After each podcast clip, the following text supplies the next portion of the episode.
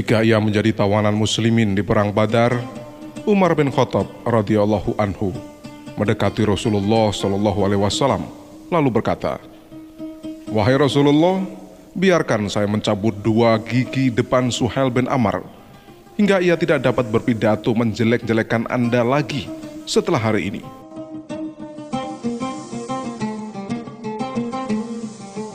Rasulullah Shallallahu Alaihi Wasallam menjawab, "Jangan Umar, saya tidak mau merusak tubuh seseorang, karena nanti Allah akan merusak tubuhku meski saya seorang nabi." Kemudian Rasulullah Shallallahu Alaihi Wasallam menarik Umar ke dekatnya dan berkata, "Wahai Umar, mudah-mudahan esok pendirian Suhail akan berubah menjadi seperti yang kamu sukai."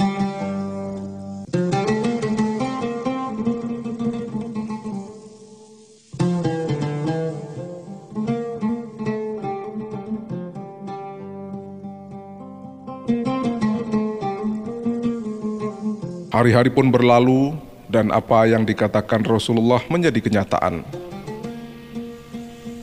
Suhail bin Amar, seorang ahli berpidato Quraisy yang terbesar, beralih menjadi seorang ahli pidato ulung di antara ahli-ahli pidato Islam.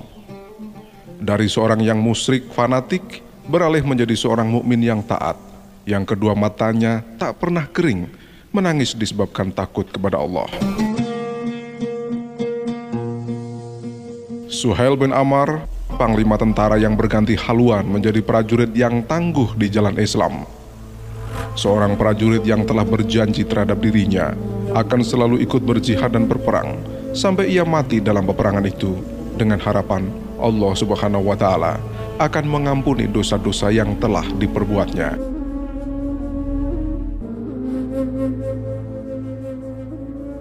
Siapakah sejatinya Suhail bin Amar? Ia adalah orang musyrik, seorang pemimpin Quraisy yang terkemuka, cerdik serta dapat dibanggakan. Dialah yang diutus kaum Quraisy untuk meyakinkan Nabi Shallallahu Alaihi Wasallam agar membatalkan rencananya memasuki Mekah waktu peristiwa Hudaybiyah.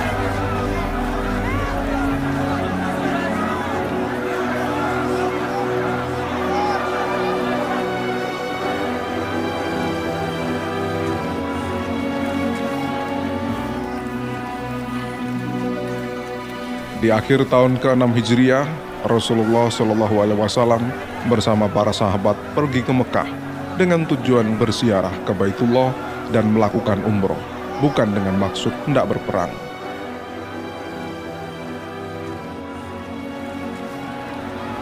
Tanpa mengadakan persiapan untuk peperangan, keberangkatan itu segera diketahui oleh Quraisy.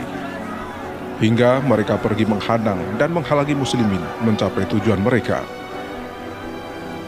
Suasana pun menjadi tegang dan hati kaum muslimin berdebar-debar.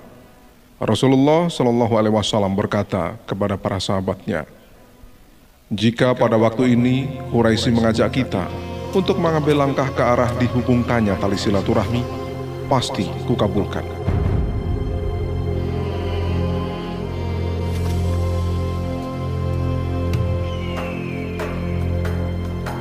Kaum Quraisy akhirnya mengirim utusan demi utusan kepada Nabi Muhammad SAW. Semua diberi penjelasan, kedatangannya bukan untuk berperang, tapi hanya untuk mengunjungi Baitullah dan menjunjung tinggi kemuliaannya. Setiap utusan itu kembali, Quraisy mengirim lagi utusan yang lebih baik dan lebih bijak serta lebih disegani, hingga sampai kepada Urwah bin Mas'ud. Menurut anggapan Quraisy, ia akan mampu meyakinkan Nabi Muhammad SAW untuk kembali pulang. Nyatanya, ia pun tetap gagal. Tak lama kemudian, Urwah telah berada di hadapan kaum Quraisy dan berkata, Saya telah pergi berkunjung kepada Kaisar Romawi, kepada Kisro dan kepada Negus di istana mereka masing-masing. Dan sungguh, tak seorang pun yang saya lihat yang dihormati oleh rakyatnya, seperti hanya Muhammad oleh para sahabatnya. Dan sungguh, di sekelilingnya, saya dapati suatu kaum yang sekali-kali takkan rela membiarkannya cedera. Jadi kita perlu pertimbangkan apa yang hendak kita lakukan selanjutnya.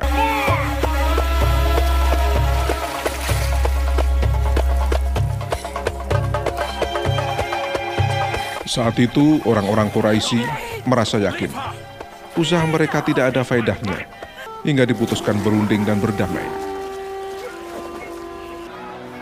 Untuk melaksanakan tugas itu, mereka memilih pemimpin yang dinilai tepat, yakni Suhail bin Amr.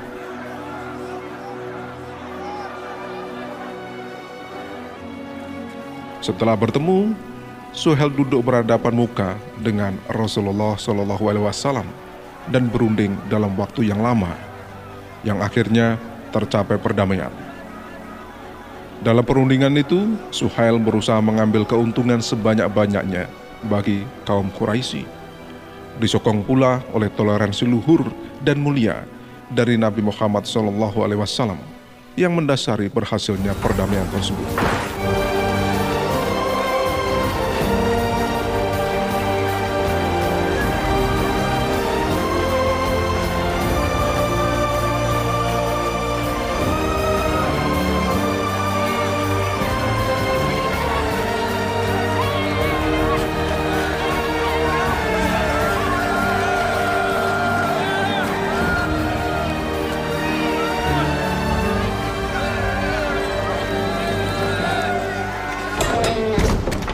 Waktu terus berjalan hingga tibalah tahun ke-8 Hijriah. Rasulullah bersama kaum muslimin berangkat untuk membebaskan Mekah, yaitu setelah Quraisy melanggar perjanjian dan ikrar mereka dengan Nabi Muhammad SAW.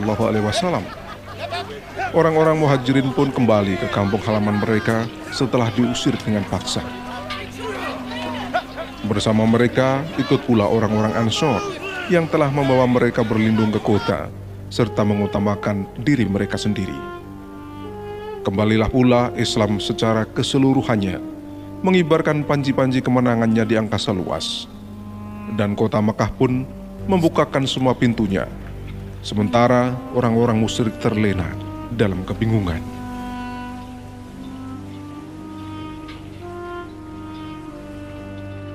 Rasulullah Shallallahu Alaihi Wasallam tak mau membiarkan kaum Quraisy meringkuk demikian lama di bawah tekanan perasaan yang amat pahit dan getir itu. Dengan lapang dada, sikap lembut dan getaran serta irama suara seperti menyiramkan air kasih sayang berkumandanglah di telinga mereka.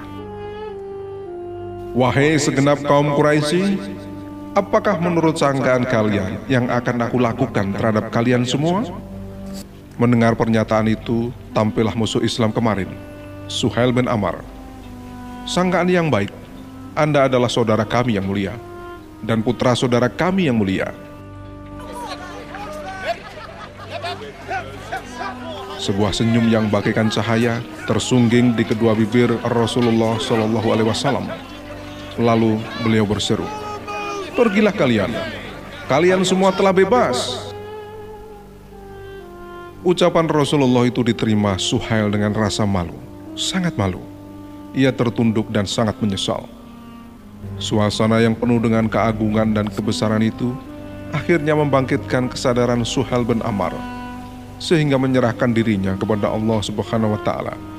Ia sangat terpikat dan terpesona oleh kebesaran Nabi Muhammad SAW serta kebesaran agama yang diikutinya.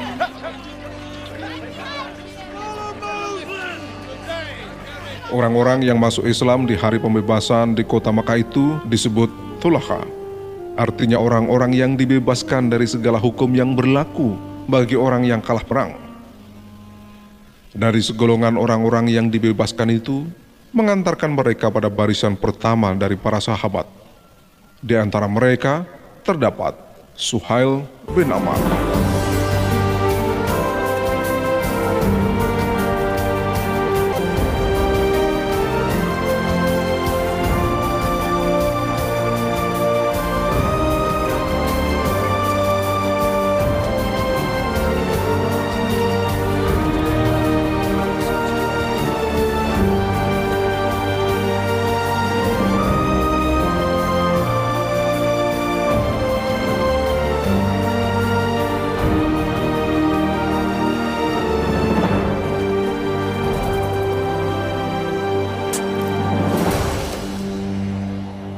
Agama Islam telah menempa dirinya dengan cara yang baru. Dicetaknya semua bakat dan kecenderungannya dengan menambahkan sesuatu yang baru. Lalu semua itu dipacunya untuk menegakkan kebenaran, kebaikan, dan keimanan. Orang-orang melukiskan sifatnya dalam beberapa kalimat. Pemaaf, pemurah, banyak sholat, saum, bersedekah, serta membaca Al-Quran dan menangis disebabkan takut kepada Allah Subhanahu wa Ta'ala.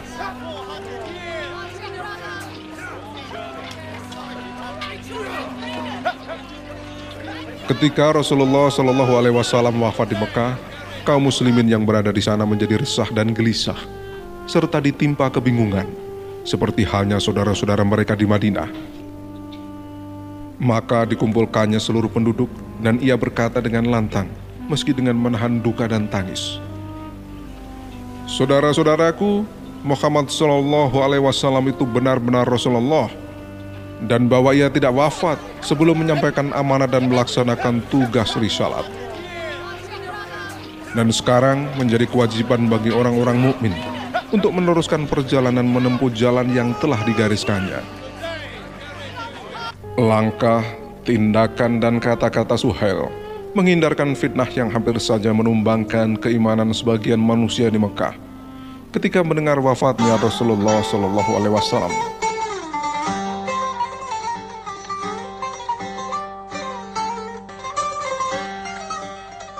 Tindakan Suhail di Mekah serta pidatonya yang mengukuhkan keimanan kaum muslimin terkait wafatnya Rasulullah itu akhirnya diketahui Umar bin Khattab.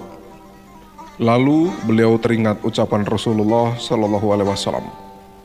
Lama sekali beliau tertawa karena tibalah hari yang dijanjikan itu. Di saat Islam memperoleh manfaat dari dua buah gigi Suhail yang sedianya akan dicabut dan dirontokkannya beberapa waktu lalu.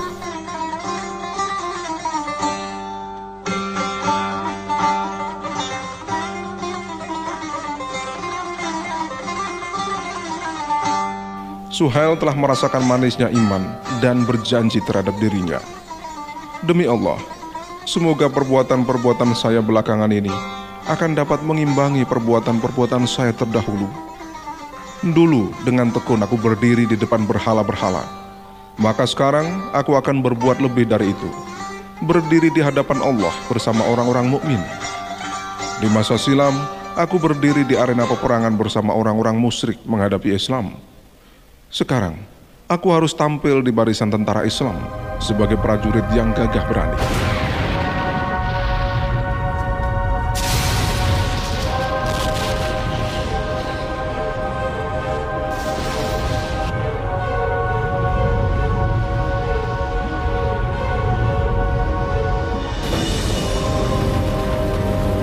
Suhail akhirnya berangkat memadamkan perapian Nubhar yang disembah oleh orang-orang Parsi Bersama para pendekar kebenaran, ia juga melenyapkan kegelapan bangsa Romawi dan kedoliman mereka, serta menyebarkan kalimat tauhid dan takwa ke pelosok-pelosok dunia. Suhail bin Amr juga pergi ke Syria bersama tentara Islam, mengambil bagian dalam peperangan-peperangan di sana.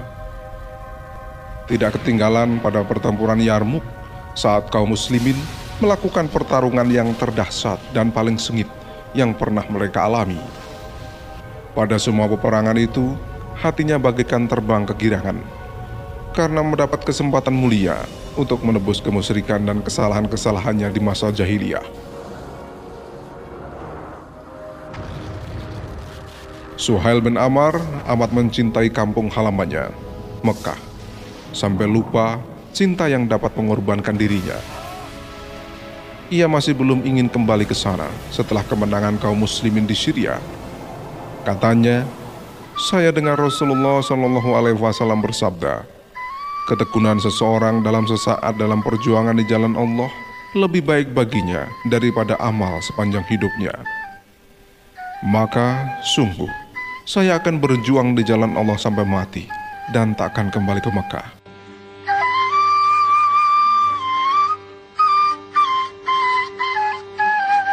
Suhail memenuhi janjinya dan tetaplah ia berjuang di medan perang sepanjang hayatnya hingga tiba saat keberangkatannya.